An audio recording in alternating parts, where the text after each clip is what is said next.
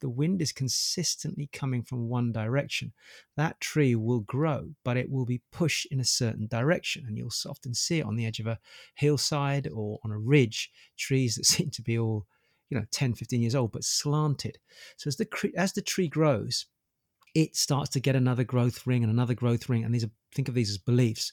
These beliefs become more reinforced. So when you stay in a certain way of lifestyle and you hit certain things, it becomes deeper and deeper to the point where that tree now 10 15 20 30 40 years later is still at the same angle the bark is thicker its roots are deeper that tree represents the beliefs that are now very very difficult to change Hello, this is Dr. Rowe, and you're listening to the Growth Tribes podcast with Dr. Rowe and Harms. This is the podcast where two completely different generations tackle the most challenging topics that people are facing today. Above all else, the main reason that we chose to develop and record these podcasts is because we both have a passion for helping people go through life transformation, for improving their lives, for taking their lives to a completely different level. And it's our hope, our genuine, sincere hope, that by the end of each of these episodes, you'll have gained at least one insight that you can take away and apply directly into your own life practical tools, voices that come in from both generations the younger generation with tips and tools, and the older generation with a sense of wisdom and experience, so that you can help unlock your true potential to give the opportunity to make changes both on a personal, professional, financial, and relationship level, and to give you a chance to impact both your lives and the lives of other people around you. So we welcome you. Welcome to the Growth Tribes podcast. Hello, it's Harms here, and welcome to another episode of the Growth Tribes podcast. Now, this is a part two, and let me expand on that. To paint you the picture, we are going through COVID, we're coming out of COVID, and that is what prompted this discussion. And if you listen to part one, this will make sense. But like I said, let me expand on that. So, the reality is, whether it's COVID, whether there's a life event happening to you, I've pulled a couple of phrases in which Rowe described this scenario from the last episode, which is change is happening all the time. That's the reality. We know that. However, some change is more significant than others. Just take the literal scenario that we're going through right now. COVID is a more significant change. We're talking about job losses, financial change, relationship change. And another way to describe this is as well as it being more significant, that means it has more impact on us. And there's two different ways to describe change. And what Dr. Rose described and Rowe described to us in the last episode is if we approach change with a specific process, that means we can learn to develop a rapid way to deal with it. Rather than let change completely dictate our lives, we can almost handle it and manage it. So, like I said, with COVID, there has been many changes for people, personal. Remember, this is impact on people as well, impact on people's personal situations, family situations, financial situations, emotional situations, and the list does go on. And and you know, our heart here at Growth Tribes and the Growth Tribes podcast from myself and Rowe go out to all the families affected in whether it's a small way or a large way. Again, the impact and and the significance of that impact is completely different to different people. So, what we want to do and what we started to do in part one is give you a process, a tool, a step by step process in which you can implement in your own life so that you can take on and deal with this change. Another way to phrase that is tackle this change in a systematic way, but rather than be physically resilient and, yeah, I can handle it, but also handle it on an emotional level, a emotionally developed level, and approach it from that attitude, which is a really refreshing place to come from. And that systematic way to tackle change is Dr. Rowe's six step process to managing change. And actually, after listening to part one and, and going through part one myself, is actually embracing that change as well and being able to take it in your stride, not allowing that change to completely put you in a place where that change becomes a story for the rest of your life. Like we don't want COVID to become that story that you refer to for the rest of your life 20 30 years down the line. And that we we just we dived into that in episode 1 now on the last episode we discussed these first 3 steps of the 6 step change process now like i said this is part 2 and we're going to plug that gap on the final 3 steps with the help of Ro so Ro hi welcome. And the first question, I guess, is to you is do you recommend people listen to part one first, or can they just jump in here? And the second question of that is, are you ready to jump into step number four? Hi, everybody. Hi, Harms. That's a great question. And welcome back to part two of the six step process. I'm very excited about this because right in front of me, I have open copy of the turning point, which I thought would be appropriate to have here to help you and do some extracts from it. I think your question's valid, Harminder. The, the book and the process was developed in harmony in such a way that once you understand the six step process, you don't have to follow the sequence. So I think you've asked a great question. And I've watched and witnessed both you and your wife at times since you first experienced this, and Harminder went through this years ago now, I've seen you almost jump into it sporadically and occasionally to just revisit it for certain circumstances that come up in your own life. Uh, would that be fair to say? Yeah, absolutely, Will. And that's why I sort of approached you with this topic from the get go. And now we're amazingly in part two. Brilliant. So the, the fact is that as we go through changes in our lives, we may need to let me let me recap to part one at the same time. We may need to revisit our language, the internal language, the external language, the communication that's going on all the time, all the time. Even when you go into your sleep, the conversation shifts into kind of a dream state, but it's still a reflection of the conversations and the communications that have happened throughout the day. And there's some amazing studies to show that actually what we do during the course of the day moves from our short-term memory to our long-term memory through that period between about sort of 12 30 1 o'clock in the morning till about 3 in the morning and these various stages of sleep. So although you might think that this communication that happens is only happening at certain times it's happening all the time. So the more you can start to work on this, the better. And step one is the communication. Step two then starts to look at your values, your la- your internal values, and how you language those values and how you use those values on a day to day basis. So do you value health? Do you value relationships? Do you value connection? Do you value success, integrity, excitement, adventure? How you show up in life is reflected on those core values. And again, it can be revisited at any time. And you could just interrogate those values to ask yourself, Am I living by the original values I set myself?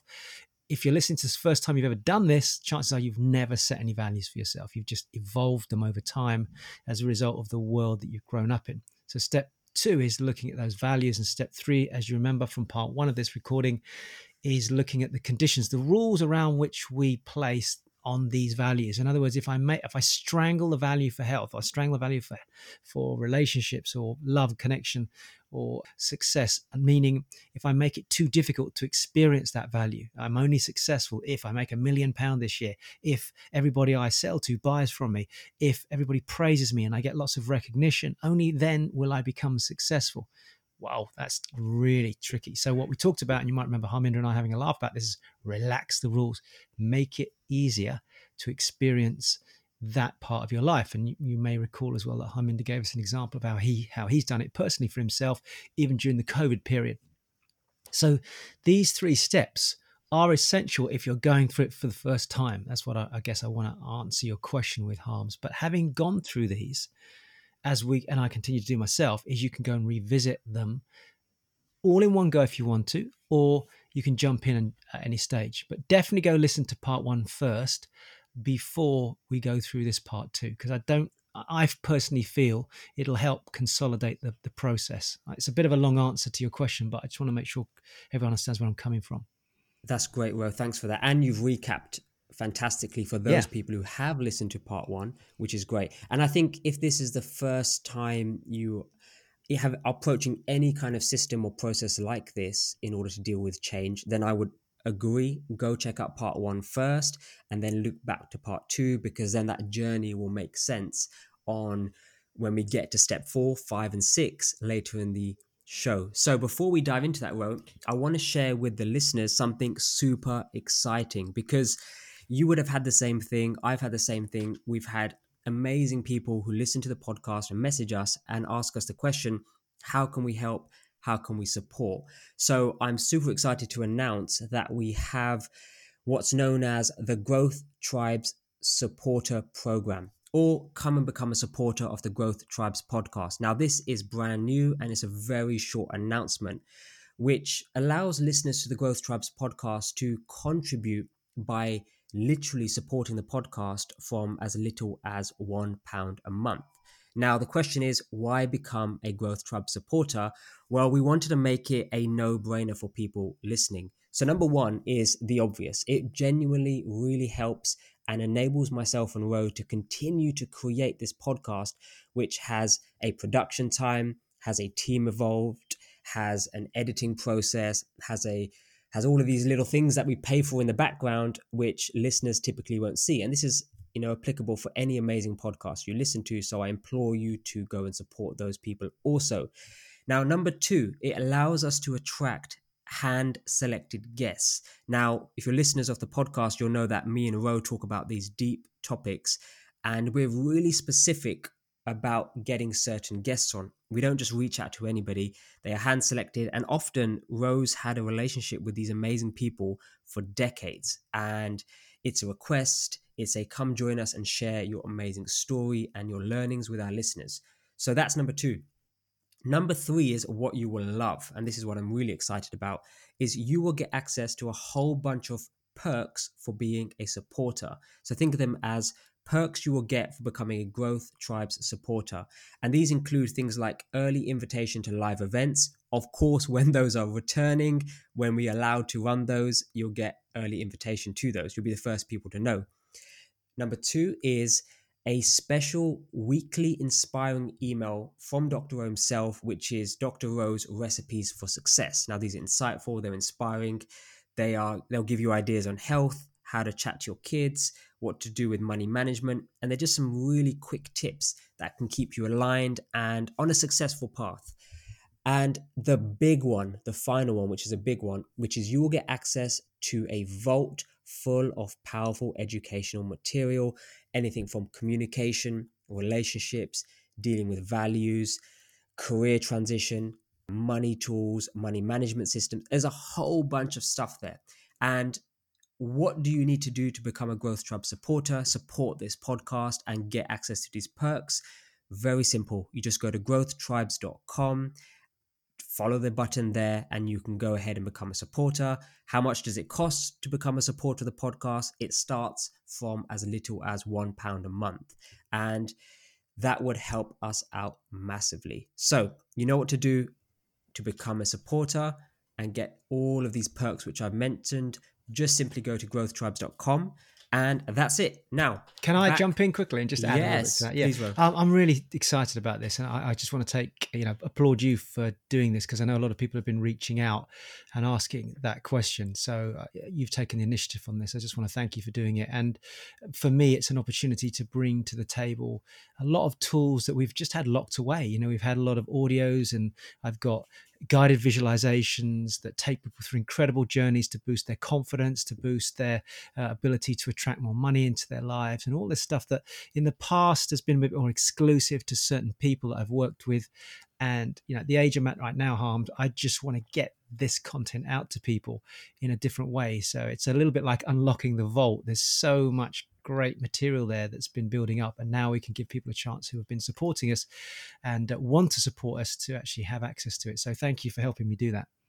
Absolute pleasure. So, on that note, now back to the podcast, and we can dive into step four, five, yes. and six of the six step process to change. So, Ro, over to you to, to introduce step four.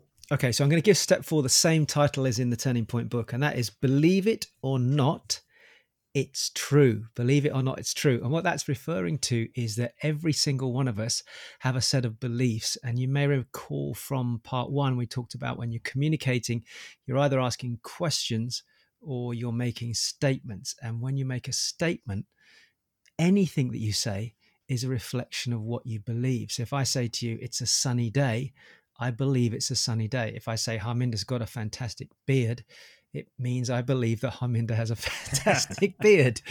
And so when people first work with me, or if I go and do an intervention, or if I bring somebody onto stage at a live event, whatever it is. Eh, I mean, recently you you witnessed a coaching session I did with a young gentleman, Harms.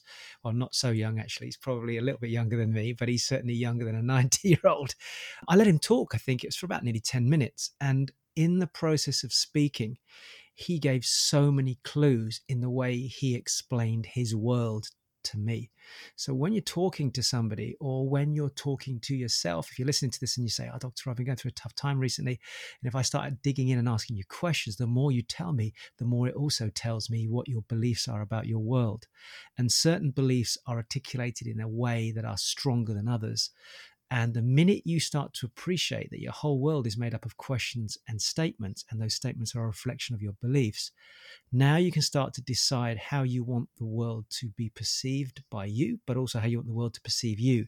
Meaning, what if you redefined your beliefs? What if you changed that model that's inside you and said, well, okay, if what I'm saying outwardly and inwardly is based on my beliefs, what if I could change those beliefs? What would that do to my perception of the world? And the, the answer is radically change it. So we've got to start there. Now, when it comes to beliefs, there are limiting beliefs and there are beliefs that will empower you. I'll say that again slowly if you're first time to this. There are limiting beliefs and there are limiting and there are beliefs that will empower you. Now a limiting belief is something that will hold you back. So for example, oh I can't do that. I've never been very bright. I just recently by the way and I was telling Harminder about this just just literally yesterday I think it was over a coffee we were sitting down and just relaxing and catching up and doing a socially distanced chat. And I said to him, I've just met a 23 year old young man whose self esteem was really low based on some experiences that he had when he was four years of age to do with his father and his mother. And it consistently continued throughout his growing up period. And his father then went on to be abusive in certain uh, areas, self abusive with drugs, etc. And this had had a knock on effect. His beliefs about the world were molded right back to that early age. And it meant that he didn't have the confidence to do certain things. He was looking for reassurance in everybody. His belief was, I, I, can really only do this once I get confirmation from somebody else I'm doing the right thing, or I, won't know if I've done this correctly until someone else tells me I've done it correctly. That is a limiting belief. It's limiting to him to believe that his whole world is based on other people's perception of him and whether they approve him. Am I making sense with this, Harms? I just want to step up, slow. Let me just step back for a minute because I'm speaking quickly. Now, no, that that makes total sense, Ro. And you mentioned turning point as you introduced yeah. this. Now, one of the questions I have is, and I, and I've got this book on my bookshelf as well, is can you read some extracts as we go into step four, five, and six, where you think relevant? Read some extracts from Turning Point because I know Turning Point in the book evolved into the event, which was a live event which you did three days working people through this. And this six step change process was one component of the Turning Point event. And I know from witnessing people there and having attended it myself, beliefs, how they shape our decisions, how they shape what we say, what we talk about, what we think. Yeah.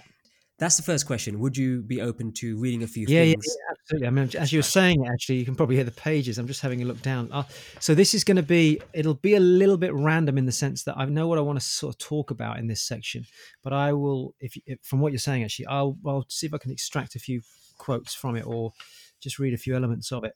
So let me go back then to that's a good point actually because the other type of belief is an empowering belief. So had he hmm. changed his beliefs and said you know what? My past does not equal my future so i don't need to seek approval. Just think about that for a minute. Imagine now at 23 years of age he changes his belief system from can really only do this when I, I can only move forward and believe in myself if other people stroke me on the back, applaud me, give me recognition, confirm that I've done the right thing, as opposed to my past, i.e., what his father went through, the abuse he received from his father, his mum, etc., does not equal the future. I don't need recognition in order for me to be successful. I can control my future. I can make the decisions. I can look at myself in the eye and say, I've done a great job the feeling you get as a human being when you change that belief means that he's now empowered. He can take full responsibility. So, an empowering belief is very different to a destructive, limiting belief. And actually, I'll just read you a quick thing here from page 111. Now you've asked me to do it. It's a great, great point, actually. It says, Can a belief spread like wildfire? Top of page 111. The answer to this question is dependent on three factors. And by all means, jump in if you want to ask a question or add to this, Harms, if you've got a personal experience of it. So I'll read these out. So this is all literally for everyone that's listening. Just be aware that when Harminder and I do a, a podcast, outside of a basic idea of what we want to talk about and a few key points, we just go completely at this in a natural way because we want this to be authentic go as deep as possible. I'll ask questions of Harminder. He'll do the same thing here. So I'll read these three things that I believe cause beliefs to spread, negative beliefs to spread very quickly. Number one, how strong the belief is in the person spreading it. Now, you could be the person spreading it, meaning this young man was talking to me and telling me, yeah, I've got a low self esteem and I need to hear from other people that I've done a good job. That's how I know, uh, you know, I'm good at what I do. He believes that. He's spreading that. But what if, and this has come from, he was at school, he got B's and C's in his exams, and he was told by several members of the family and people around him he was dumb because he didn't do very good in his oral. So eh, communicating orally in English, for example, he didn't do very well. And because he didn't get such a good grade there, people started to call him dumb, slow, etc. And yet I thought he was a bright bloke. So if you hear it from other people, that reinforces the internal belief you've got. That's number one. Number two is how believable it is to other people. So if you act the way that you say you believe yourself to be, and you consistently reinforce that, of course, it becomes more believable to other people, then it's going to spread more because then they treat you the same way as you're saying about yourself. Now, when I heard it in him, as Harminder knows, my immediate reaction was, but that's not true. And he was struggling with that because he's used to people reinforcing what he's saying because that's the environment he was growing up in. Whereas he's suddenly getting me challenging him, saying, but you did this, you did this, you did this. And it's confusing him because I'm now challenging the beliefs that somebody else has put upon him. And the last thing here, and then I'll take a pause for Harms to comment, is this how insecure the people receiving it are in their own personal beliefs. Think about this for a minute. If you say something that is maybe showing you to be weak and you happen to be talking to somebody else that themselves have a set of negative beliefs about themselves, or they have got a big ego, but they don't feel very confident about something, rather than them expose themselves, they will reflect that belief back on you and say, Yeah, you know what? You're right. You need to do this and you need to do that.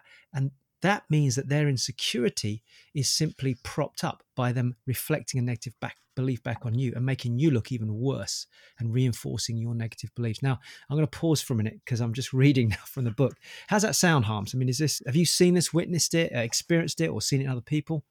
I think I, I, I think this plays out in everybody around us whether they come into an event which we're hosting or just in genu- genuine everyday life. Like you're talking about this gentleman. This can happen you know over a conversation with somebody over a coffee counter. This can happen with your family. This can happen culturally. This can happen depending on what age somebody is.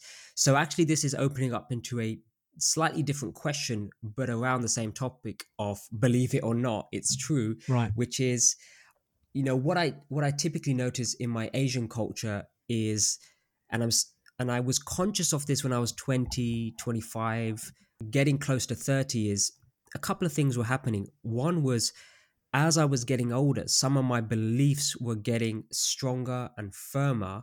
And another way for me to describe this is i was becoming more closed minded to any other belief or or even listening or opening my eyes to any other belief whether it's limiting, whether it's empowering. And were you aware of that at the time, or is this now Harminder emotionally developed, growing ten years later, looking back, thinking, "Oh shit, I hadn't even mm. spotted that." This is looking back. Now, this right. is this is looking back because now I'm in a position where I'll discuss this in a moment, where it's questioning those beliefs because what I'm finding is people whether it's an Asian culture, I'm, I'm discussing the Asian culture because that is what's close to me and I'm familiar with that. But this will play out, you know, if you're listening to this, you may say, actually, that plays out in my culture, that plays out in um, my family, which is one thing that's happening is when people are getting older and older and older in age, um, not necessarily emotional maturity, but certainly age. Age. And you add things like cultural influences to this, you have scenarios where, for example, let's take a, a random scenario which we've discussed in past podcasts, which is some what a belief could be somebody should get married before they move in with each other. Now, mm. this hmm. is a big strong, and, and I say this because it's been in recent conversations, somebody should get married before they move in with each other. Now, this is a strong belief that my culture would hold, and it gets stronger and stronger and stronger as somebody gets older and older and older within that specific culture. Now, I'm sure this plays out in other cultures as well, but the challenge comes is I think one of the questions I have for you, Ro, is what drives a belief to become so mm. strong and deep rooted in scenarios like this? Like we can take that example, but it plays out in any kind of situation. But somebody getting married, uh, there's no way you can move in together before you get married. Like those kind of things are typical in our culture, as an example. That's a great but question. Yeah, that that question's one, but another one is what stops people from where I spoke about this open mindedness, and we can approach these one stage at a time. This open mindedness where people at some point don't question their own belief system, which is just as problematic here. Because step four is, you know, you're saying believe it or not, it's true. Whether somebody's got a limiting belief or empowering belief sort of becomes irrelevant if they don't even understand about step four and even question it. Mm. So the question you're asking actually is so deep that we probably I'll I'll touch on the answer, but it's something that I think people need to explore further. Think of it as a you talk use the word roots. I think it's a great example. So think of a tree when it's starting off. It's young, it's fresh, it's coming out of the ground. It's a lot more pliable. So that's a bit like mm. a belief. So I'm just as you were talking, I had this Im- image in my mind, especially when you said roots. So this tree is growing out of the ground, and as we know, a, you know, young um, tree that comes out it's so pliable, the wind can blow it, it can change in different directions. And, and actually, if you saw a tree that was on a hill, and we've seen this before, if anyone's driven along and seen a tree that's on a slant, you'll know that if the wind is consistently coming from one direction, that tree will grow, but it will be pushed in a certain direction. And you'll often see it on the edge of a hillside or on a ridge, trees that seem to be all you know 10 15 years old but slanted so as the as the tree grows it starts to get another growth ring and another growth ring. And these are, think of these as beliefs. These beliefs become more reinforced. So when you stay in a certain way of lifestyle and you hit certain things, it becomes uh, deeper and deeper to the point where that tree now, 10, 15, 20, 30, 40 years later, is still at the same angle. The bark is thicker, its roots are deeper. And, all, and as I'm describing it, I'm sure you can think of a tree that everybody's aware of right now yourselves. That tree represents the beliefs that are now very, very difficult to change. You'd have to literally pull the tree back, probably loosen some of the roots and straighten them up, and then reset those roots. But now you've got a tree that's slightly at an angle, and now the sun and everything else got to get to it, and it will slowly straighten itself up. But that could take a few more years as well. That's what a belief is. A belief becomes hardened and shaped and firm down over time. The more we consistently hear it, and reinforce it in the same way the wind does not stop blowing on that tree on the ridge. I'm going to pause for a minute. How's that sound? Is that is that making sense so far? That does make sense. And if you think of it, if you're listening to this, you know, when that tree is younger, originally planted or starting to grow, actually we can just you can just dig that tree out. You can move its location, you can change things about it. And that is almost what we have and experience when we're younger people, you know, when we're we're below 10, below 20, and then as we get older and older, the, the roots start to sink deeper and deeper until you get to a point where this is now going, uh, you, linking nicely to the fact that somebody can't, genuinely cannot change their belief system because it's so deep rooted. There's so many rings. Right.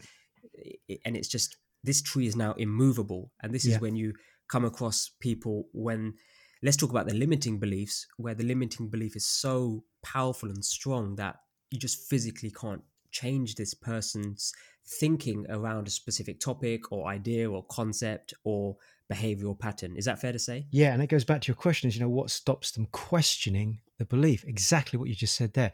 That's who I am. That's that's how it is, surely. I'm a tree. I'm an oak tree at an angle. I thought that's all I was. No, you're an oak tree that's been blown at an angle. Would you like to be a different angle? Would you like to straighten up? Yeah, I used to think about that when I was younger, when I saw those trees down the valley that were straight, and you know, and all the, all the animals were jumping around on them. And I'm thinking, I'm here on the hill, I'm blown sideways. I thought it would be nice, but now, you know, this is who I am, Dr. Rowe.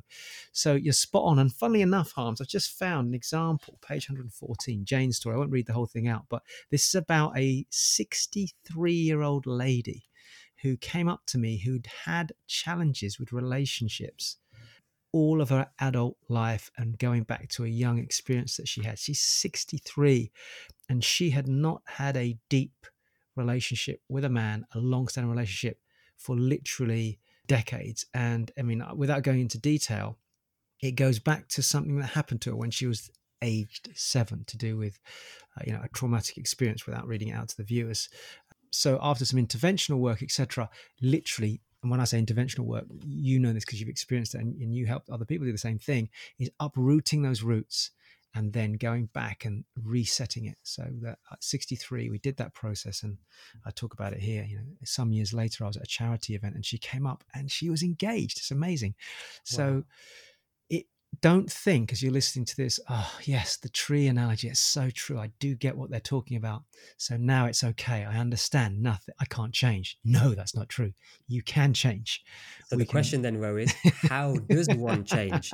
Because in step four, the first thing is, and I'm gauging this, the first thing is just be aware of your beliefs. Yeah. That's a whole process for sure. Exactly. And I know you've taken people through that journey. I almost asked a side question, which is, you know what drives these beliefs to be so deep rooted is it age related cultural related and of course they're all involved. can i answer that really quickly? Have we got time to yeah. do that? Yeah just uh, just so briefly again i mean please take the time if you want to go read this. It's there in in the chapter. Those of you that are supporters of the growth tribes podcast again thank you for that there there is a video series that I created a few years back which actually takes people back through looking at their beliefs and what the limiting beliefs are and how to start to destroy them. And I actually work with somebody called Freddie Fear and you'll if you watch it you'll know who I'm talking about. It's really interesting. And that's um that is a an opportunity to see how I would do it live if I was doing it with somebody else. If you want to know the answer to Harminder's question. So I'm going to read this out to you this very quickly. There's four stages or four levels of belief, and this came out in a live coaching session we did recently, actually. So the first level, and this is where you're a young spruce tree coming out the ground. That's someone else's viewpoint. So Harminder grows up. He hears something from his dad or his mom, particularly coming from a specific culture, and you kind of believe it because it's somebody else's view. You that's all you know. You might be four, five, six years of age. It's like my children, when they were very young, even my youngest, is she's six now, she's already formed a set of beliefs. And a lot of those have come from what she has learnt from us, because at this moment, she's not conscious enough to necessarily form really deep rooted beliefs herself. So she can be influenced quite quickly. We're all the same. So it's someone else's view. Even when we're adults, we get it. Social media, I mean, you know this, Harminder. Social media, even today, can sway somebody else's belief by just simply seeing another person's view. I think that's fair to say with social media, isn't it, at the moment where we're at? It's a, it's a big big influencer. So s- social media has become a part of a culture. Now what I, I like the fact that you brought the uproar which is if you think about social media as this abstract item which yeah. you know is fairly new in society. So if you think about some of our beliefs somebody of your generation's belief they would have been shaped by what happened in the war what kind of cultural influences were in the 70s 80s then there was the 90s, and music was a big influence in the 90s. Then you've in the in the 2000s now technology is taking over. Now, if we think about social media, it's really just been a last 10 to 15 year thing. Mm. So what we won't see is how that will shape our kids' beliefs who are being directed and their beliefs are being shaped. What would have been most part by parents is now being shaped by parents, movies, music but now this other big thing which is social media. Now what's interesting about social media it's it's not social media it's other people's beliefs being projected through this channel media channel called social media purposefully. purposefully whether it's advertisers brands but also other people. Yeah. So now children are being exposed is one way to describe it but also another way to describe it is they're just simply seeing all of these different belief systems. Now, I think so. One, yeah. one could argue that's a good thing, one could argue that's a bad thing. But I think at this stage, it's really just being aware that social media has added another dynamic, which I don't think we're going to see the the results of for another couple of decades, to be honest, on how it shapes our kids' belief systems. It, this is a great point. And if you think mm. about it as the tree, you're blown left, right, and center. When I grew up, your belief so so if it was based on this first level, which is other people's point of view, uh, often it would be, oh, have you read the newspaper? So and of course, newspaper. You know, oh, yeah, I'll read it when I get home. Or have you seen the news? And the news would be at certain times. It'd be on the hour, or the six o'clock news was very famous, or the nine o'clock news. We would wait to see that. It would be like switch the TV on, watch the news at that time, process it.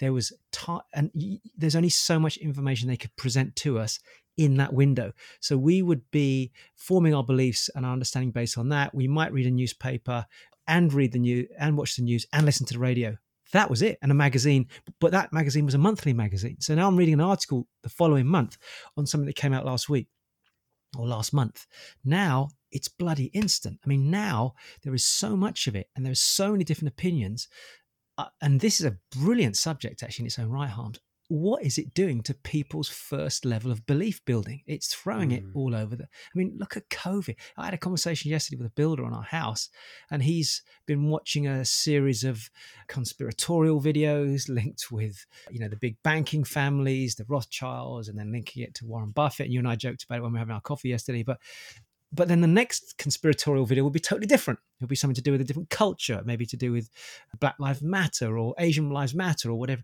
Everybody is being influenced in so many different ways, and they're not able to pause and ask themselves a genuine question What do I believe? What do I believe? As opposed to what beliefs are being put upon me. I'm getting passionate about this because I do think that it's creating anxiety in our culture because people aren't quite sure what to believe. That was a question. So that was the thing that jumped out to me when you started to describe all of that, where which is one of the other challenges is is that somebody doesn't believe in something or a group of things because they ask themselves the question, which is ah, what do I even believe in? There's just so yeah. much like what do I what is the truth? What do I believe in? What is true to me and in alignment with my values, which we spoke about in in a previous step yes. uh, on the last episode. Exactly. And in addition to that, if we link it back to limiting beliefs, which cause adults absolute chaos, and I know we've we've seen this, but it causes them absolute chaos and distress in their lives 10, 20, 30, 40 years down the line, is what will our kids' limiting beliefs be if they're experiencing some kind of issue or challenge or relationship challenge via this channel called social media? It could be they put a post up nobody likes it. Does that now create a limiting belief where nobody likes me when i look like this when i post like this? And if you compare that limiting belief to an empowering belief that they believe is an empowering belief i i have to look like this other person to get people to follow me to get people to like me. So what are these conflicting beliefs being created at a young age. And I, and this is even happening on an adult age. I know i'm referencing to the to children because that's what shapes the next generation but uh, people in their 20s 30s 40s are getting shaped by i agree. I think it's all the way through now. The older generation maybe less so because they haven't got such access to it but because they're uh, hard rooted trees right? So yeah right. And, and, you and you, you've actually covered in that in that description and we've kind of bridged into it the other next two levels which is beyond and again, if you want to go read it, you can go read this in the book. But the, the, next one is the point of view. So beyond someone else's point of view, now it's your point of view. So that's another. This is the next level of belief that gets formed. So you t- you said about the stages, the roots get deeper. Now something becomes your own point of view. You've got a you've got a view on something. You've heard it. You've maybe witnessed it and experienced it in other people, and now it becomes a point of view for you. It's like a belief. Yeah, yeah. This is how the world is. Before it was like, this is how Uncle John told me the world is. This is how my Auntie Sarah told me the world, or my mum told me. Now it's, yeah, this is how the world is. It's your point of view. It's not a personal belief that's deeper yet. It's almost there, but it's that, that next level where you could still be swayed from your point of view. When it's somebody else's belief, you can be swayed a bit more.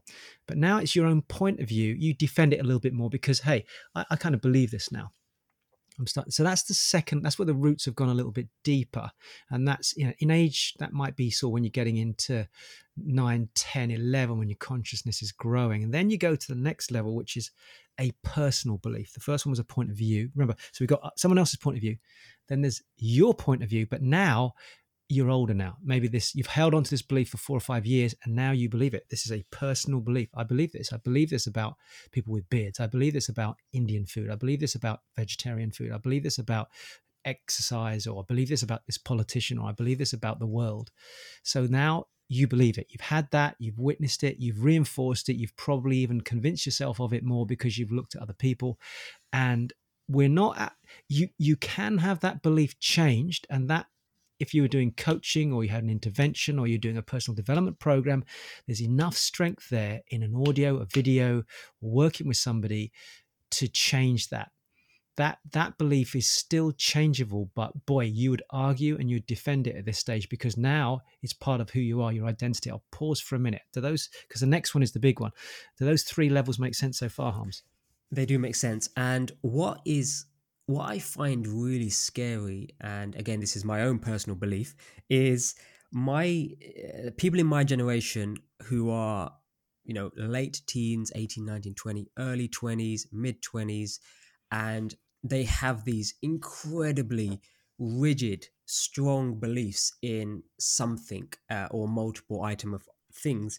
But the fact that it's so extreme sometimes is scary because I find it really difficult to understand how somebody can have that level of strength in a belief and this could be limiting this could be yeah. empowering but just the extreme the extreme nature of that belief and how that you know if they could see outside of themselves how that really limits their exploration of their 20s which is such an, an amazing decade to explore they go through that entire decade believing this one thing so rigidly. Now, I want to fire a question back at you, which is with, and I've seen this with yourself as well, which is when comes that age, comes this level of wisdom, if you're approaching it the right way, of course. What's some advice that you can give to somebody who is in their early 20s? And and for the listeners at home, Rowe does not get prepped on these questions. I just fire them at him. Yeah, I'm waiting to uh, hear what it is. what what advice do you have to somebody in their 20s who has right. these extremely rigid beliefs and you know that with wisdom having that level of extreme belief in something is sometimes detrimental so i guess how yeah. do they open up and explore different belief systems in their 20s and 30s mm. rather than at the age of 18 feel this level of and this again a phrase but this level of righteousness that this is what i believe in and nothing's going to de- erode this belief and then what happens later in their 40s? They look back and they're like, ah, I wish I explored a bit further in my 20s. Yeah, good question. So that's um so I'm on, I'm going to get to my last one. So remind me to come back to the last level of belief yes. in a minute. This is a good question. So so this the challenge here is it and what you just described is very interesting because I agree with you. I think what's happened is a lot of the younger people coming through now that in the 20s and 30s have got a set of beliefs. There is an element of ego that protects those beliefs. I don't know if this is making any sense, but when you believe something and you have an element of, I don't want to be wrong, I want to have a certain image. If I'm perceived to be wrong or I'm changing my viewpoint, I might be perceived to be weak. And social media, sadly, has created that for people. And I really do believe that social media has played a big part in this.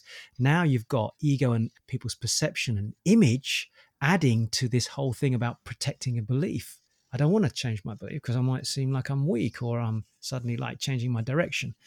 And I think that's definitely playing out in younger people at the moment. That's interesting, Well, I think you've answered the question for listeners who are in their early 20s, which is look, we can talk about this subject for a long time, but what I think I extracted from that is don't allow your beliefs and the rigidness around the beliefs to be dictated by the fact that you don't want to be wrong. Correct. I think that's a big thing that's stood yeah, out to yeah. me, which is you know you're you're living with this belief for the next two decades because of the fact that you don't want to be wrong. Now that's a that's not that's not a great place to come from. Keeps you closed minded, but but I guess then we're saying ask yourself the question: Where is this belief coming from? Is it coming from a place of I don't want to be wrong. I don't want to look like I'm wrong. I don't want to be look foolish in front of people because that's a long time to believe something for that reason, I guess.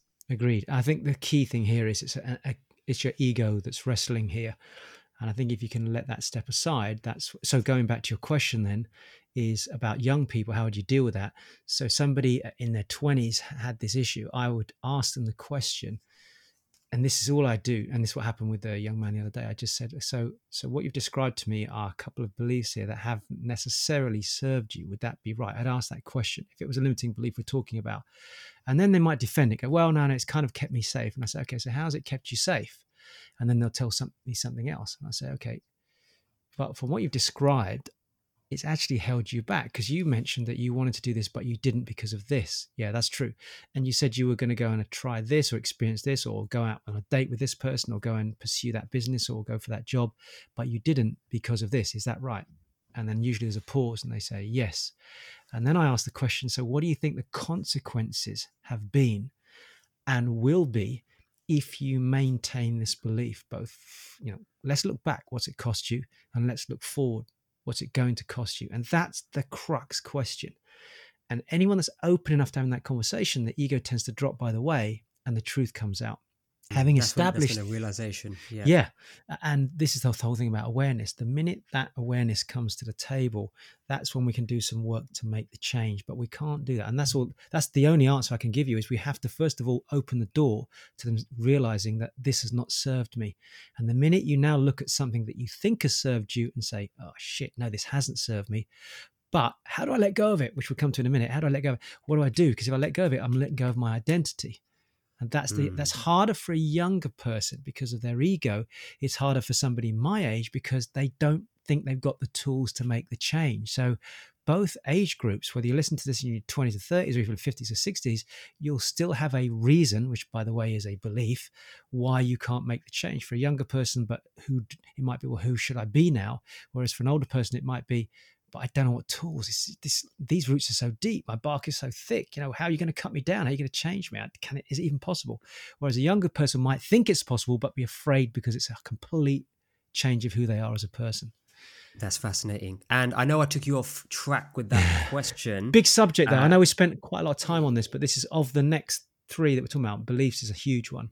It's a huge one. Uh, Have we so got time you said to... there's a last level of a belief. Yeah, la- so let me do that, and then I'll give a few clues on how to how we make start making these changes. The last level of belief is conviction, conviction, conviction, conviction, conviction. This is so deep that virtually nothing can change it. You've now this is the old tree now, or even a younger person that's just seen it and wis- witnessed it so many times that you absolutely believe this to be the truth and nothing can sway me from this that's what you believe.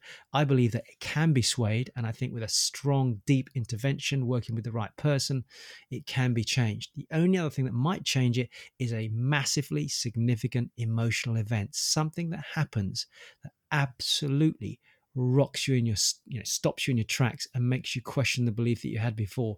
And often it's something like if somebody believes something negatively about money and how they're treated and how other people react around money, and then something happens that shocks you, for example, I don't know, there's a death or that somebody around you offers to help contribute financially to the startup of a business idea that you've got. Whereas previously you believe that no one would ever do that and you've put it on your back burner. And for years you've not believed that anyone will ever help you. Everyone's after you.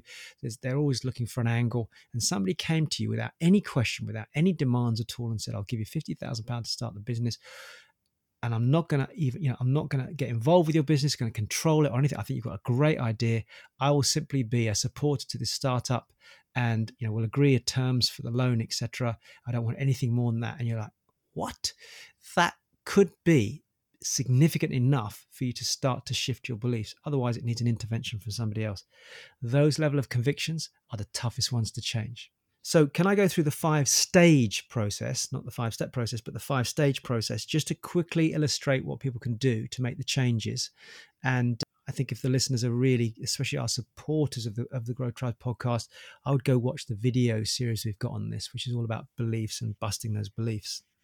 I think that's really useful, Rowe, simply for the fact that we actually have dived deep into step four about beliefs. So I think if this has opened people's minds to even as being aware or assessing their own beliefs and starting to question these beliefs, then I think it's really useful to give them a process in which they can now deal with this. So that would be amazing. Okay, so very quickly, stage one is what I call name and shame. And if anyone's got a copy of the book already, it's on page 118. If you haven't done the process, name and shame. Name and shame is simply just being aware and actually writing down on paper what those negative beliefs are. So if going back to your question earlier on, if I was sat with somebody, I'd say, right, tell me what you believe about this. Money relationships health whatever the subject is getting a job you know starting your own business. I believe this. I believe that it's not possible. I believe you have to have a certain amount of money. I believe that i have to have had more years experience before i can start my business. I believe that all relationships end up in trouble and that no one ever really respects each other. I believe that unless i'm with exactly this person i can't get into an intimate relationship. whatever it is. Whatever you say next you put it on paper. You name and shame it. That's the first thing. Number two, stage two, is what's it cost you, which is my big question. Now, what could you have experienced had you not had this belief? And people go, oh my God, I would have had this, I'd have made this much money, I would have started this business, I'd been in a different relationship, my health would be different. Okay, so what you're saying is the cost of this is X, Y, and Z. Yes, that's stage two. Stage three is now having identified these beliefs and what they cost you, destroy them. And this, I'll just, I'll spend a couple of minutes on this. A couple of ways to destroy them. One is you write them down and you identify how crap they are and how they haven't served you. You put them in an envelope, take them outside somewhere safely, and I've got to make a note of that. Don't do it inside the house, but find a way. And one thing that people do is burn them. And you've seen this process, and I think you might remember the we had these bullshit envelopes, didn't we, when you came to a turning point event with me mm. once. But basically, you put it inside an envelope and you identify them. You say, I don't want these beliefs to be part of my new identity and you burn them and you let them go and you I, you clear that those consequences are disappearing. That's one way to do it. Another way to do it is simply to visualize them and to crush them with a hammer, with a sledgehammer, with a roller. You can burn them in your mind. There's lots of different techniques, but I like the physical burning because it's a really rapid, emotional way to do it. And it's kind of a relief for a lot of people. So, stage three is destroy them. Last two stages. Stage four is replace the old beliefs with new empowering beliefs. You can't remove the old ones without knowing that you've got new beliefs. So I believe that I can start a business. I believe that people will give me money to help my business. I will believe I believe that I will bring the right people around me. I believe that I will find an amazing partner. I believe that I can eat healthy and stay, you know, stay on track and be successful, whatever it is for you. But you've got to have those beliefs. Without those new beliefs, you'll typically find yourself slipping back into old habits. So we need to replace that. That's stage four. And finally, stage five is celebrate. Celebrate this process. Celebrate you've got a new set of beliefs and take those beliefs from other people. Be a good thief. Listen to Harminder. If you're young, you're 30, 35 years of age, maybe you take some of his beliefs. If you're slightly older and you're looking for some of the beliefs around the older generation, take some of mine. Find inspiring people out there. Look at what they do. Think about what beliefs they have. And I talk about this in the book as well. And just build your own set of new beliefs. That's the five stages. Fantastic. So, that, if you're listening at home, I mean, to me, Rowe, that made total sense. Just follow those steps. And for anybody listening, if you want an easy reference to that, the first thing to do is just go purchase the Turning Point book. That's available on Amazon. That's a no brainer. But second to that, if you want a super, super quick reference, is go to growthtribes.com forward slash podcast. And that's where the show notes are always. And then you've got a quick reference to those stages yeah. there. Now, well, I think that leads us nicely. Now somebody's got the action points. I think they're the action points around step four because in part one, at the end of each step, we gave you a whole bunch of action points to do in order to do something yeah. to nail that part of the process in regards to change. So I think they make up the fantastic stages in regards to action points for step four. Yeah, I, think, um, I, th- I agree with you. And I don't think, whereas sometimes on our podcast we do them at the end, this is nice because we're dropping them in along the way. And we have spent more time on this subject because actually, without having the right beliefs in place, you're not going to naturally progress into stage five and six. I don't believe so. Exactly. So, on that note, then, let's dive into step five. Step five. What yeah. is step five? And then I can jump in with any examples off the back of that. So, step five is create a supportive environment. And again, it is as important of everything else we've covered.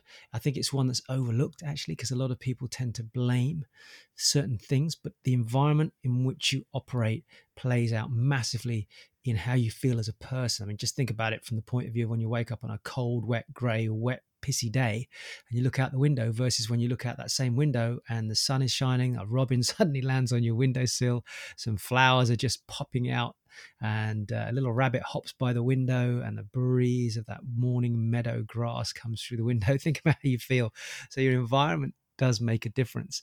Now there's two environments to keep it simple. There's the internal environment and there's the external environment. So we've talked a lot about the internal environment i think already harms which is basically talking about our internal values our internal beliefs our internal language.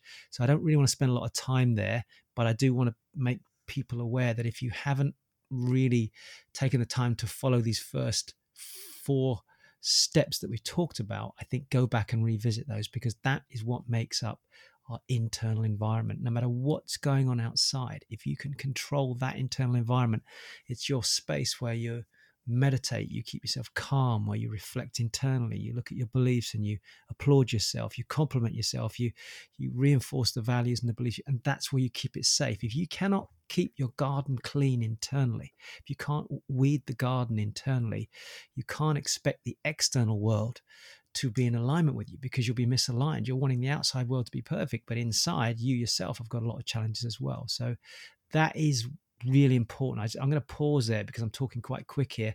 Harms, anything you want to add, or does it make sense from the way I'm describing it? That makes total sense. And I would encourage listeners, if you want to start understanding that internal environment, start with step one, because we actually talk about it in a lot of detail in step one, where that focus is around internal language, internal communication. And that's a vital step. So, coincidentally, it is step one, but we actually ex- expand on it greatly in the internal environment in that step. So that's that's all I have to add there. Well, I think talking about the external environment will be really useful because we can actually get some really tangible, practical tips. I think from this particular step. Yeah, and I'm going to ask you to reflect on this a minute. As I'm talking, Harms, I want you to think about you and Gina, your lovely wife. And by the way, everybody, his baby's due very soon. And what you've done externally to change your circumstances to increase your chances of winning. In other words, how you've changed yourself to the point now by what you've done, maybe, for example, how you live, etc., where you live, to give you the opportunity to, and not just from a financial perspective, but also the environment uh, in which you live in terms of the quality of life and how you want your new family to be. Because i think you've made some very interesting choices and i think it's worth talking about it because that's all to do with environment. So as i'm talking when you're ready just jump in if you feel comfortable with that. But i'll just describe to everybody listening i'm just because you asked me to quote from the book. Page 141 and I've got here it says an, an, external environment check. So that's the heading of the paragraph in this section of the book. And it says here, I'd like to focus on what environments can influence you and also what actions you can take to change those environments. Let's zoom in on your external world and make a note of the different elements that it comprises. Okay, so your external world comprises the following. Now, I'm trying to simplify this.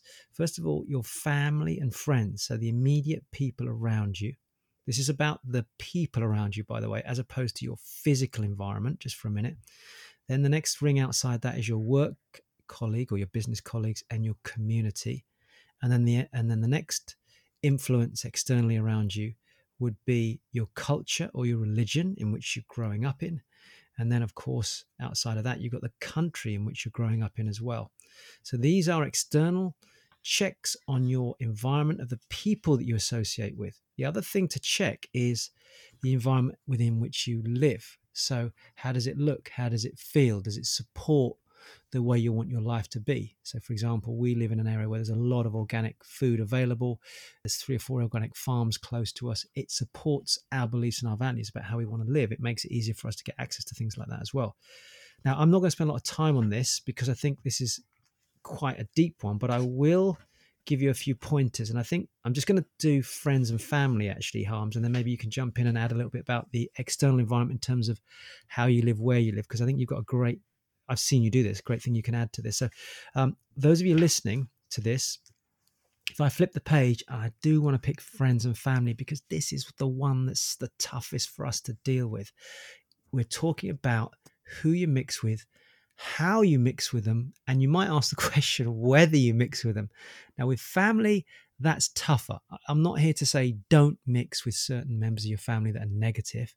Whereas you could argue if you've got colleagues or people you've met in the work environment or even within your friend circle, there is a, an argument to say you don't have to go mix with them and meet them. But on family get togethers, if there's certain people you don't connect with or relate to, it may be difficult not to mix or meet with them, but you can manage that that relationship. So let me give you a few things to consider to check on whether friends and family are supportive of our external environment. Here's a few things on page 143.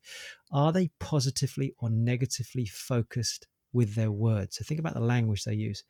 Do they talk about other people and things or about what they are passionate about. Stina, my fiance, mentioned this on a meeting. She went to her parents' get together the other day and she was surprised to see the contrast between those that were talking really negatively about the experience of COVID and starting to point fingers at certain people and government and things like that, whereas others were talking about how they can make the experience better for their kids and what they can do as they come through and beyond COVID. So there's there's an interesting example. Do they focus a lot on what they hear and see in the media? Are they abundant in their nature? Do they talk about themselves and their story a lot? Do they ask about your life and what's exciting about you and what you're doing? Do their beliefs, rules, and values support or conflict with yours? These are good questions to ask. And last one, do they generally blame others or do they take responsibility? If you are mixing with people and their beliefs and their behavior is not supporting your internal beliefs and your internal values, you've got a challenge there. And the more you mix with people like that externally, the tougher it's going to be. You've got to decide have I got a strong set of beliefs that have enough conviction for me to stand up and say what I believe and not feel that I have to compromise that? Or is it a case of actually every time I go into a family get together or friends, they are so strong in their convictions. They're so aggressive in the terms of their way. They're quite pushy.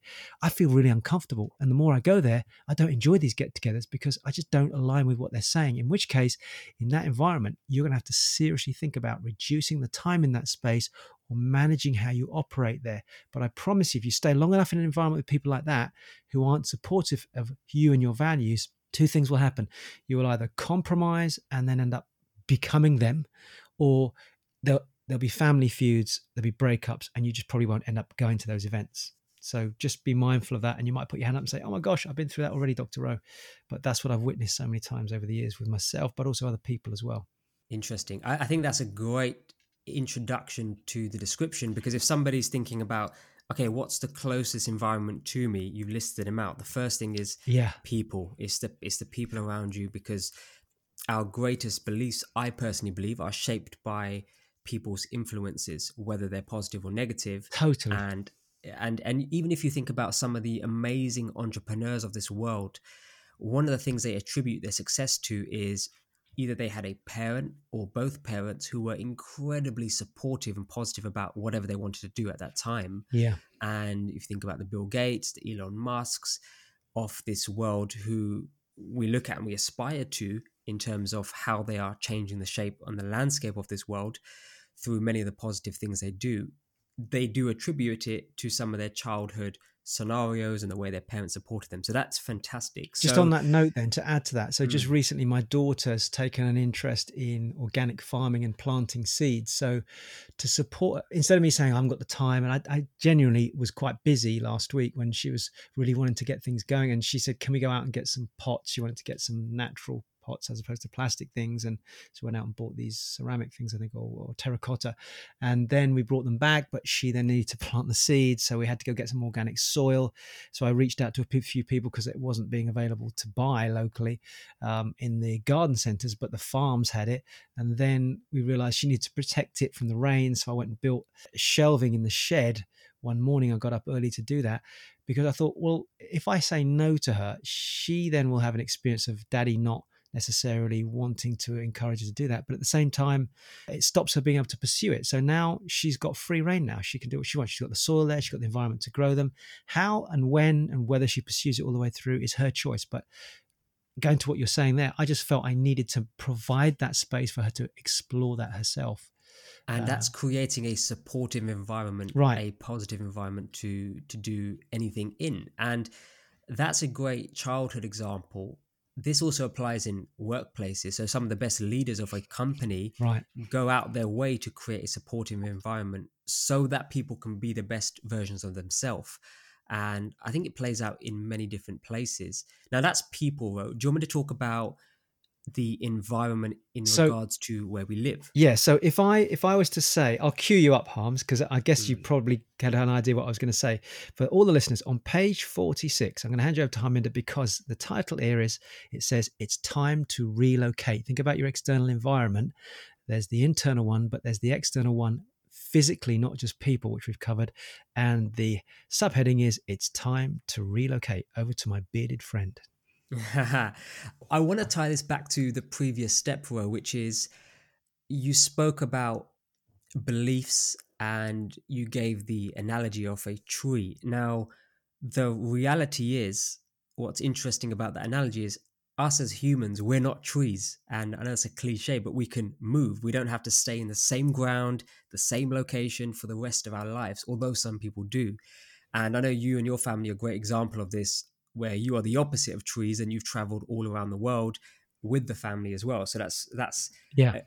a good example of being around going back to people inspiring people and saying wow actually there's people who are not trees. They are exploring. They are relocating. They are relocating multiple times and they're still okay. You know they're still living a great life. They're still happy. Versus somebody who's a tree they live in the same house for you know 30 40 50 years and it's the house maybe they grew up in. They haven't moved out of that house for various reasons in the same place. Now that's one way to think about it. But the way i thought about it Rowe, was linking back to the beliefs where i said in our 20s i truly believe it's a great time to explore. Now the first part of my 20s i didn't. I wasn't off that mindset. I just happened to have gone to an event called turning point which you run and it opens it uh, opened my eyes to oh my goodness i am living by this set of beliefs which was i need to have a good job i need to you know buy a house i need to pay down the mortgage as quickly as possible. So i was following this certain belief another way to describe that is a a plan a life plan and i quickly realized that has to change. So if you think about change in regards to location which is what the question was that we're asked is we want to re- explore and just say, look, we're not trees. We need to work out what we want to do. So each of these locations, if you're listening to this at home, is is no judgment on the location. There's no judgment whatsoever on the location. But how will I know what is right for me unless I go and explore different places? So the first one was where I literally grew up, which was an urban environment in West London and this place is busy. There's always traffic. We lived roadside, so there's a bus coming every two minutes, double decker bus on a road which it just doesn't belong on. There's unlimited amounts of people, or what feels like unlimited amounts of people. It's an it's one of those cities where, or one of those towns rather, where you've got every other house is occupied in a HMO scenario, so a house of multiple occupancy scenario, where there's like five, six, seven, eight people living in each property and they don't necessarily know each other. So that was the urban environment I grew up in. Now, there's going to be pros and cons with that, but what it, but another way to describe this is it was a concrete jungle. It's concrete everywhere. There's no trees. You're going to have to drive to go see a bit of nature in a tree. So Right. when me and my wife got married, we said, okay, what do we need to do in order to shock our belief system that we don't have to remain here if we don't want to? How do we shock ourselves into thinking, is this the right location or the invite, right environment in order for us to go pursue what we want to do, open up our mindset? So we said, okay, what's the best way to do this? Let's go to the extreme opposite of a urban metropolitan concrete jungle, which was let's go live in the country where we're literally surrounded by no people, just rolling hills. It takes like 30 minutes off the nearest motorways to get to that house. And that's what we did, Rowe. So we just literally moved. We made the decision in a matter of weeks and we said, right, we're done. We're moving. We need a change of environment. So we did. We changed environment and that was complete nature. We could walk out the front door and walk for hours and hours, and we were just constantly surrounded by greenery. Now, that was up in Yorkshire, a remarkable place in the country. And that's in the UK if you're listening to this internationally. So if you do pop by, I do recommend visiting there um, over by the Lake District. What we found, Rowe, was when we changed the environment there and had the silence, the peace, the nature, the the earthiness, it was it was like wow, it was completely different to the noise, the busyness. Now, again, this is exploring in our 20s. Does that mean we're going to behave like trees and remain here for the rest of our life? Well, we asked ourselves that question, and the question was no, we haven't explored all the avenues. And the truth is, we still haven't explored all the avenues. So the next step to that was a suburban, I guess it's described as suburban town, a hybrid between what I described in West London and what I've just described out there living in the country by ourselves when there's no people. And the reason for that, Rowe, was it was to have a mix between the positive things that you get from an environment, you know, the nature, the earthiness, the the feeling that you're connected to the earth versus this this concrete barrier which almost always disconnects us from feeling centered. And also what you've spoken about being around the good people. So yeah. you live locally to us. I've got other business partners who live locally to us now. So it's a connection it's, it's finding a hybrid and a good place between the environment in terms of the physical environment we live in which is a healthy place to live in plus the people. Because what we was previously having to do was travel three or four hours to meet a business partner which wasn't which wasn't right. So that's our journey so far. But Rowe, having listened to what you've done is, you know, li- lived in places like Barcelona, traveled the world, spent time in Australia, amongst other places.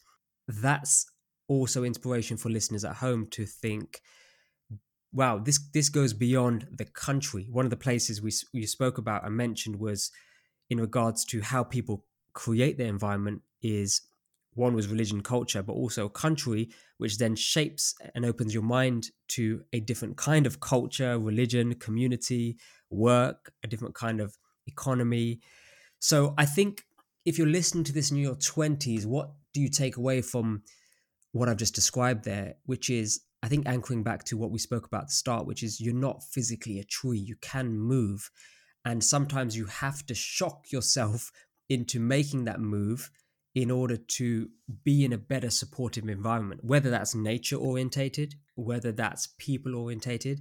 I think do it as soon as you can. And Rowe, do you think doing it in your 20s is a great idea or do you think actually people can do this at any point i think people can do this at any point i've loved watching your journey by the way and each decision takes you sort of to a different place it's nice to have yeah. you local to us you've had a lot more time to spend with us and the kids and i think because you're coming into parenthood as well it gives you a chance to reevaluate how that's going to be. So I don't think there's necessarily a rule of thumb. I've, I've, seen I've seen people in their 60s and 70s completely radically change their whole perspective on where they want to go. They've just shed that bark and said, "I want to start fresh. I want to I want to relocate."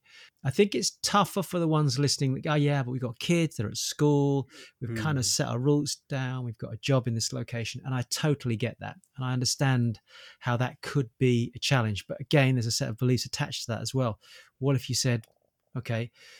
I mean, especially if you start developing an online business, if you haven't watched or listened to the online business interview that we did here on the podcast with Harminder and his business partner, Kyle, you should have a listen to that because it could be you develop an online business or you develop a property portfolio, which eh, I think we've done on another podcast. These are things that you can start to develop alongside what you're doing. That gives you choices now because geographically you don't have to be living in that location. What if you took the kids through homeschooling or went flexible with their learning? There's loads of things you can consider. And all I'm doing is challenging your beliefs right now as you're listening to this to ask yourself the question well, what if I did make those changes? Harminder's been able to do it at an early age, and I suspect it will become something that's part now of their beliefs. They've gone from it being somebody else's opinion, which was maybe ours and a few other friends they've got, to now they had their own opinion, but they're doing it, they're living it, and your conviction I can see actually is getting deeper and deeper each time you go through this process. So it's quite it's quite interesting watching that, and you it'd be great to you know, when we're podcasting in 10 years' time, to have a conversation about this now and, and you talking about that experience with your kids that you've got by then to see how that's changed and, and if it's consolidated. You might even be in another country by then, I don't know.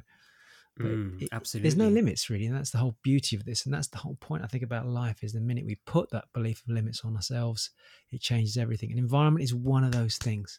It's just a radical, it's simple thing. Going on holiday is a change of environment. And why is it that people come back from holiday feeling refreshed, invigorated, inspired? It has to be radically to do with number one, a mental change of environment, but also a physical change of environment as well. Assuming it's been a good holiday, of course. of course. And why can't somebody do that every year? Why can't somebody do that every couple of years or every three or four years when they feel like the environment is no longer serving them?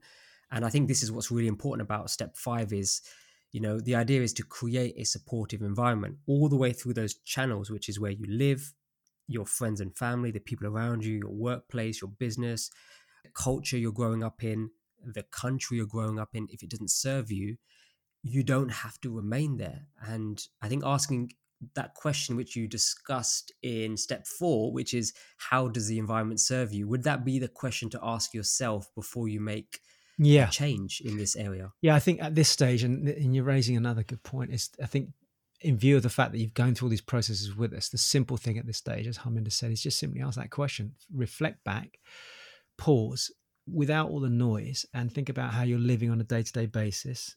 And two questions really are the people around me serving me? Are they making me a better person? They're helping me grow and serve myself, my family, and the world at a greater level?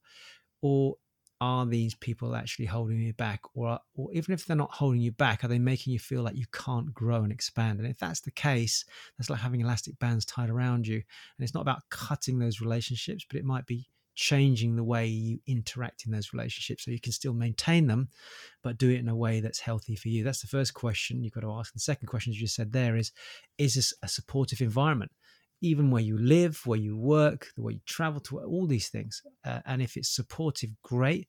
And if it's not, how long are you prepared to live there before you get to a point of frustration where you make the decision anyway? And you say, I've got to get out of here. So, Mm. but and, and I think what's yeah. useful though is sorry to interrupt is I, I know when I explain my story it's a case of me and my wife do make decisions in the sense of because of the way we've got our businesses set up is cool I think we're done here this environment no longer supports us let's make a change and sometimes we can do that within a month or within two weeks was our last big change it was like cool we're done you actually helped us out in regards to Rowe, where we want to move down south. You said actually this is a great supporting environment in terms of a location. You checked it out, you vetted it, you saw the place. Next next two or three weeks we move down. So you don't have to do that. If you're listening to this, it doesn't have to play out like that. But what it should maybe do, Rowe, is for people listening is okay, I need to change my environment, my location, my job, my business, or whatever it is, and then work towards that. It Yeah. could take six months, it could take a year, it could take a year and a half, but at least that becomes now an aspirational goal that you can work towards. I agree, and, to and I think instant. what you've actually pointed out is important. It, the actual physical activity of the change may be slower, but if the decision is clear and made quickly, then the conviction comes behind that. Then you act, and we've been exactly the same. We, we've literally said, "Right, that's it. Boom, we're off." And away we go. And often our family have always commented on how quickly we've just kind of disassembled our lives and then reassembled it somewhere else. we just happen to be reassembling it in a slightly different way at the moment. But you have to be you have to have conviction to see it through and that's what where a lot of people go astray but that's a conversation for another day it's that you know it's, it's be it's sticking by those beliefs and following it through because because one thing that could happen is you could if if the decision is weak and it doesn't have that level of conviction you may say to somebody oh yeah we're thinking about moving. So talking about the people in your environment we're thinking about moving and then they're going to put a dampener on it. They're going to say oh no you shouldn't do that because of this. Oh no you shouldn't do that because of this. Are you crazy? And and that can apply to any kind of environmental change whether it's your physical location whether it's your job or whatever that is or the group of pe- or this new group of people you're hanging out with who are have a positive impact on your life it's going to affect and disturb the inc- the current environment so if you are i guess if you don't have that conviction Rowe, you can quite easily be swayed not to make any change and this this goes back to beliefs I mean, if you think about the word Mm. conviction, it, it keeps coming back to this sense of conviction and whether somebody's genuinely focused on it and believes it to be right for them, or oh, oh, because we heard it on podcast, maybe we should do it. That's kind of someone else's opinion now. All we're doing is we're just saying, look, look at all of these steps. start to evaluate them and tying it back to this whole coming through COVID, but it doesn't have to be COVID. It can be, as Harminder said at the beginning, any area of your life. It could be a relationship breakup, career change breakup, could just be that point in your life where you want to do something different. This process, it, it is pulling it apart in a very logical way. Let me look at my internal language, looking at my values.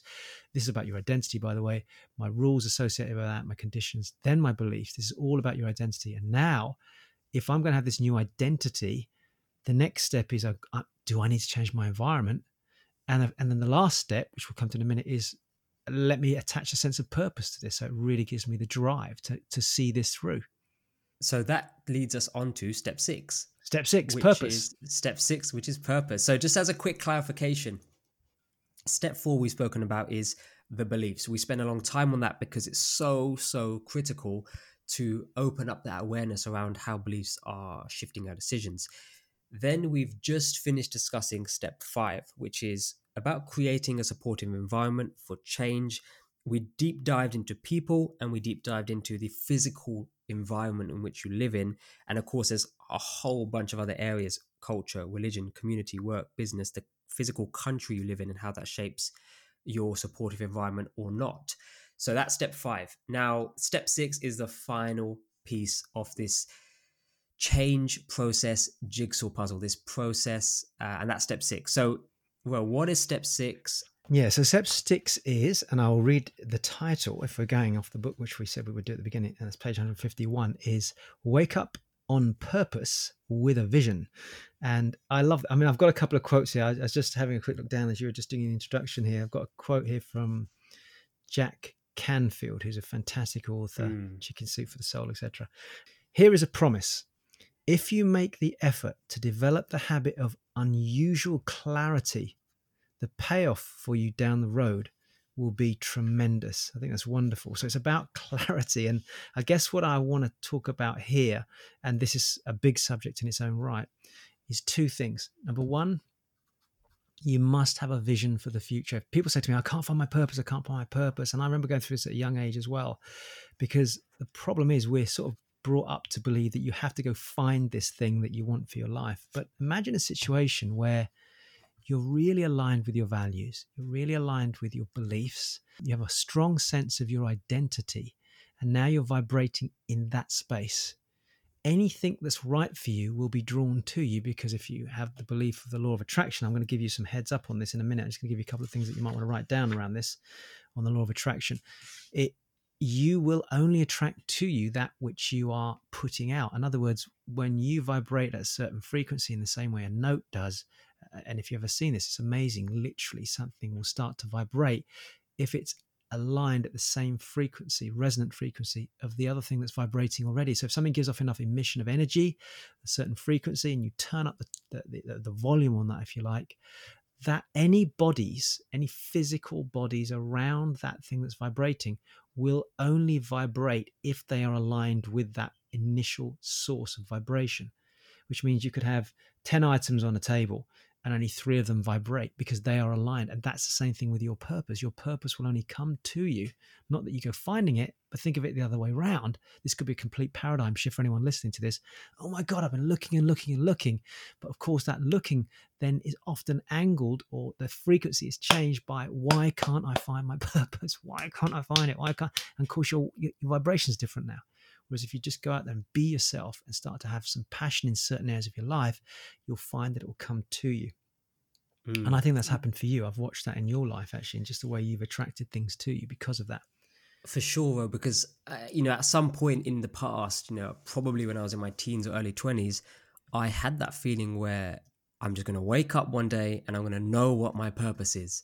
And interestingly enough, we talk about this in detail, which is on a podcast called the Growth Tribes podcast episode called How to Find My Purpose. And I think we just talk about this in a lot of detail. So I would certainly check that episode out. Yeah. Which, which is fantastic because we've covered so many different topics and it's now really amazing to just to reference to items where we started to expand on these areas. So if purpose is one of the areas which you've just constantly come against a block, i.e., an example of that block is I'm just going to wait for this to land in my lap or I'm going to wake up one day and I'm going to know what my purpose is. I'm going to hand my resignation letter in and I'm just going to go pursue that. It doesn't quite work out that way, it Mm. it's almost like if you if well if you think about the story which I just explained, where I've traveled from this location to a, the country to the a hybrid ex- in place. Uh, some of the things we do is travel for thirty days plus a year. This is exploring passions. This is trying to find out what's out there that closely aligns with what potentially could be my purpose without getting hung up on the fact that I got to find this purpose. So I think that's how it's played out in my life. Yeah, I mean, I'm going to add to what you're saying. Don't. Mm. So, for anyone listening, and I think somebody younger might misunderstand this versus older, and that's not being disrespectful, but it's also how we measure things typically when we're younger. I know this myself. Is don't misunderstand being successful in your job, your career, or making more money to say, "Oh, I feel like I'm on purpose now."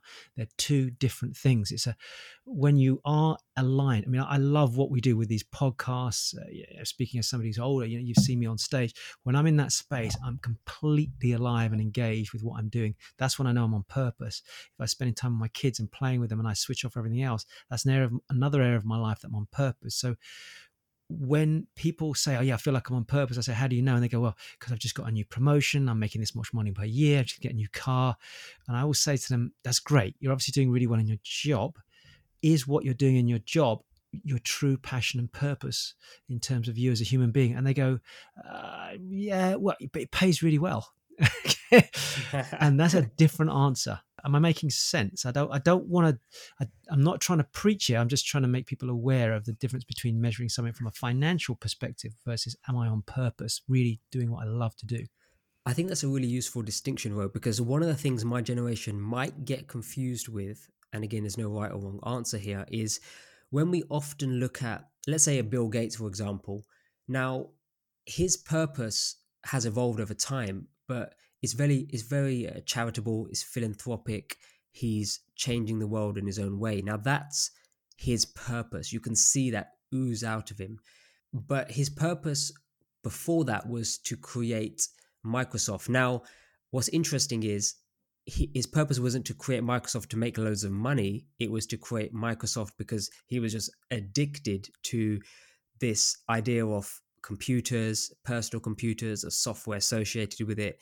Money was just a byproduct. So I think eh, definitely distinct creating a distinction between the two is important. Otherwise, you could spend two, three, four decades chasing money, thinking that's a purpose, to one day wake up and realize, ah, that's that wasn't that wasn't actually who I am and what Yeah. I wanted to focus on. And and you know the obvious question because they're listening and they can't interact with us is well can I do both? And actually, yeah, if you've got a great career and it's going well and you're making great financial benefits from it, and you're still feeling that there's other things you want to pursue or that there's, that you haven't quite aligned with that thing that you want to attract, or your purpose, for example, there's nothing to stop you staying in that space for now whilst you then open yourself up to these other areas of your life. And to help you do that i think there's a couple of things i would just want to share with you from from the book because you said to me to read a couple of things or you've Mm, asked if i can do that.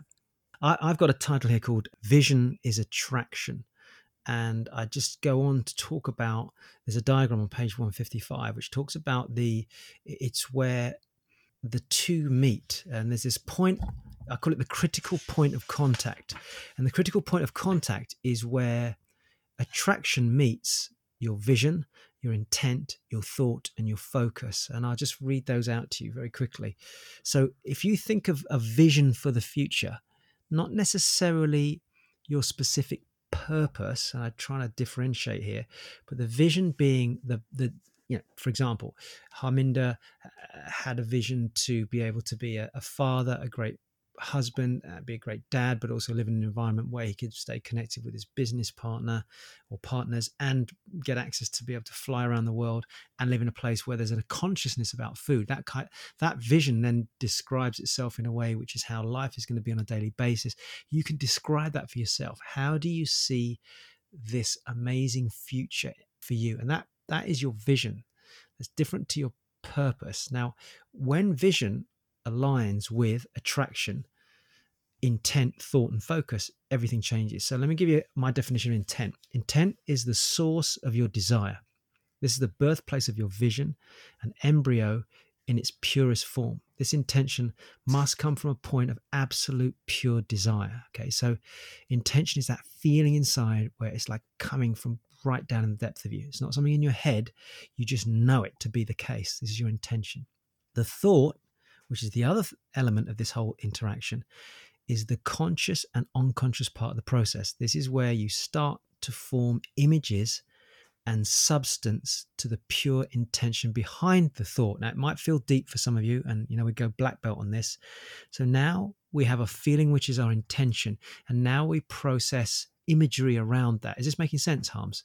That does make sense. All yeah. right. So, so I'm, I'm, I'm placing my own visual perception of what that intention is. Everybody's intention can be the same, but how we see it, how we take the thought and process that is different for every single person because of who we are and how we've been brought up and our beliefs and all of our cultural experience, etc.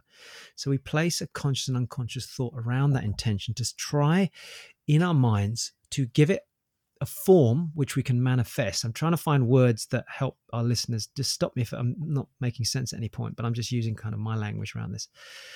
The third thing is focus. Now, for resonant harmony to occur, this is what I've written here, and this is what I believe uh, with that which you're trying to attract. Your thoughts must be focused with absolute sharpness and clarity, which goes back to the quote I gave earlier on.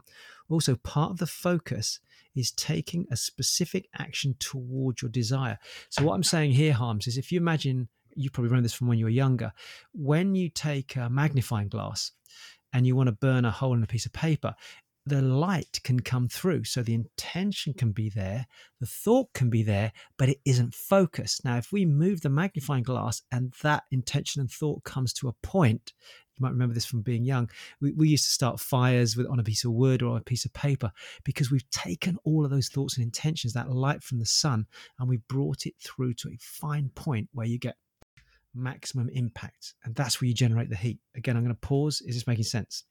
That makes sense. And what I love about that process, which actually you've answered it, which is one of the critic one of the critiques or the critical questions that comes off the back of pursuing a purpose or passion or vision or when people talk about the law of attraction, when people talk about attraction as a principle, is you mentioned intention, you mentioned thought, but you added that really critical ingredient, which is focus. And in that description, you mentioned that is where you take action. And I think that answers a question for somebody who maybe was going to ask a question. And I was going to mm. ask it as a counter question to right. this, which is can you just imagine this? You know, when we're talking about waking up on purpose with a vision, can you just imagine this and things are going to fall into your lap?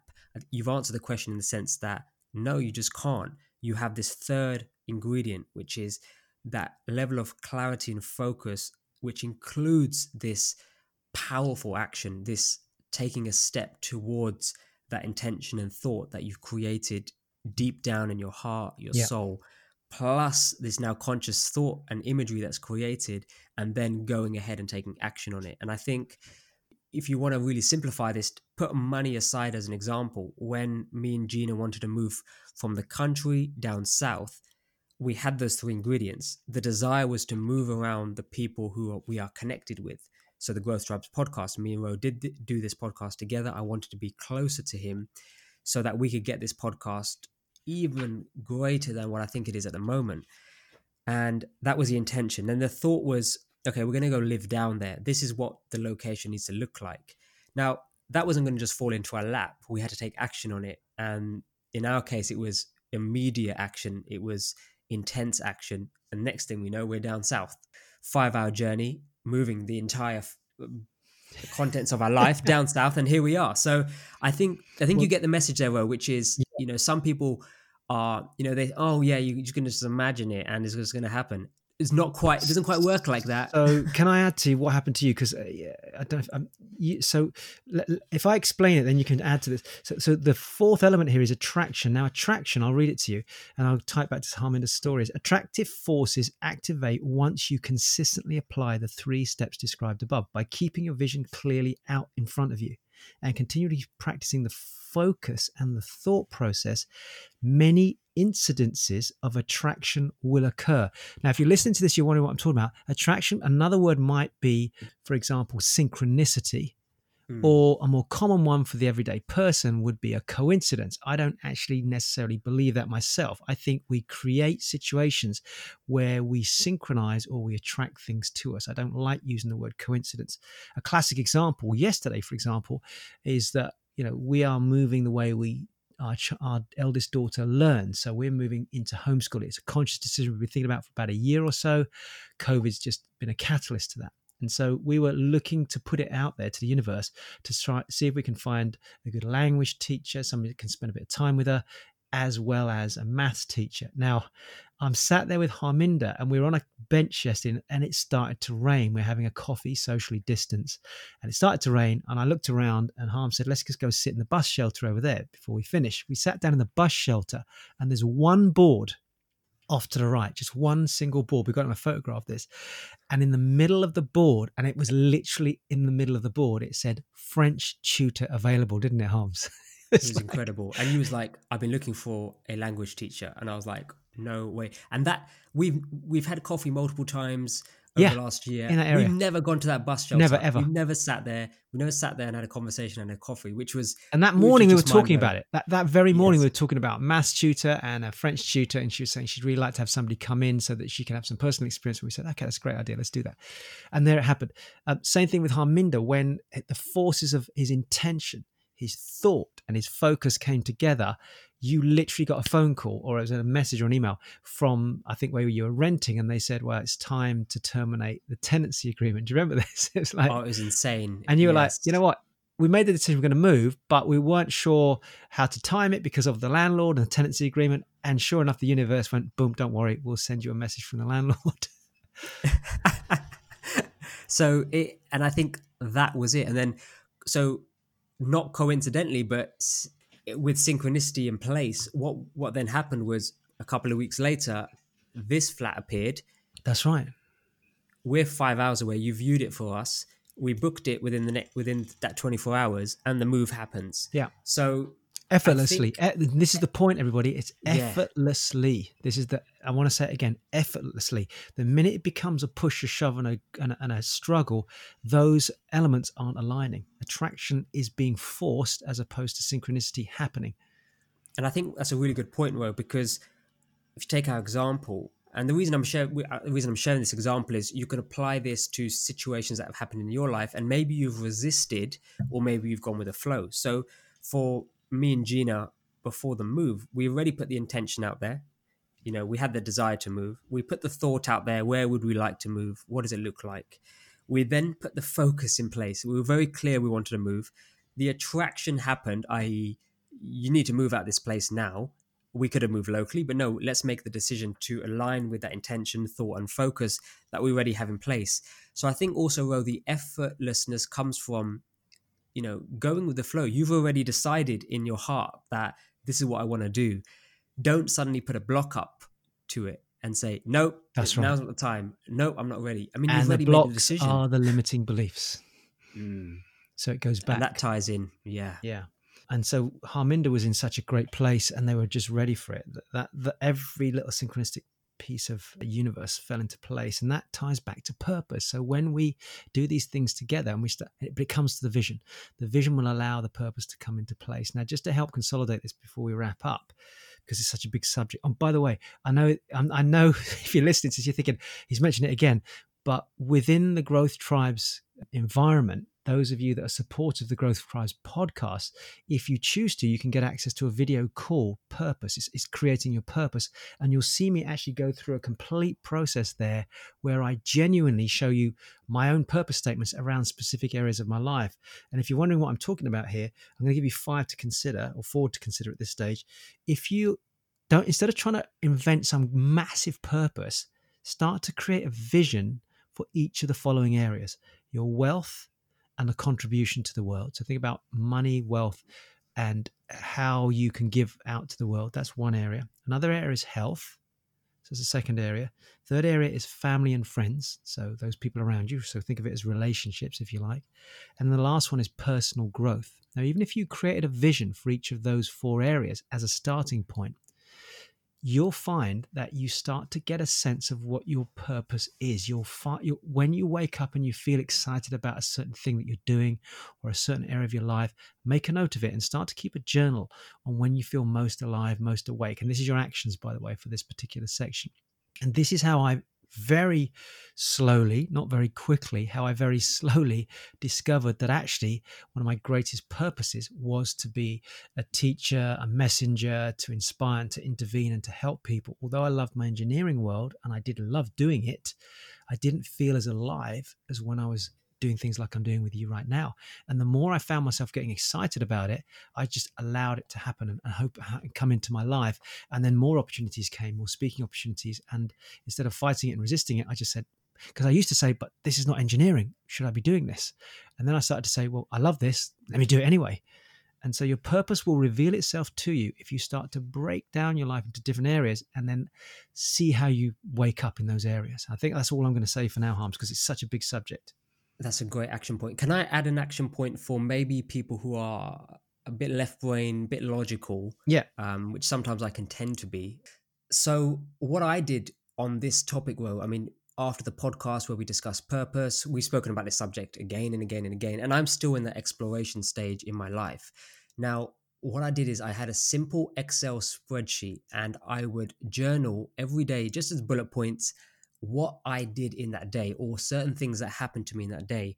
And what I would do at the end of the day was I would just give it a score. I would just give it a number. One number, no additional description at that stage. Again, very left brain. And I would just give it a number from one to 10. Now, I did this every single day for I think about three months.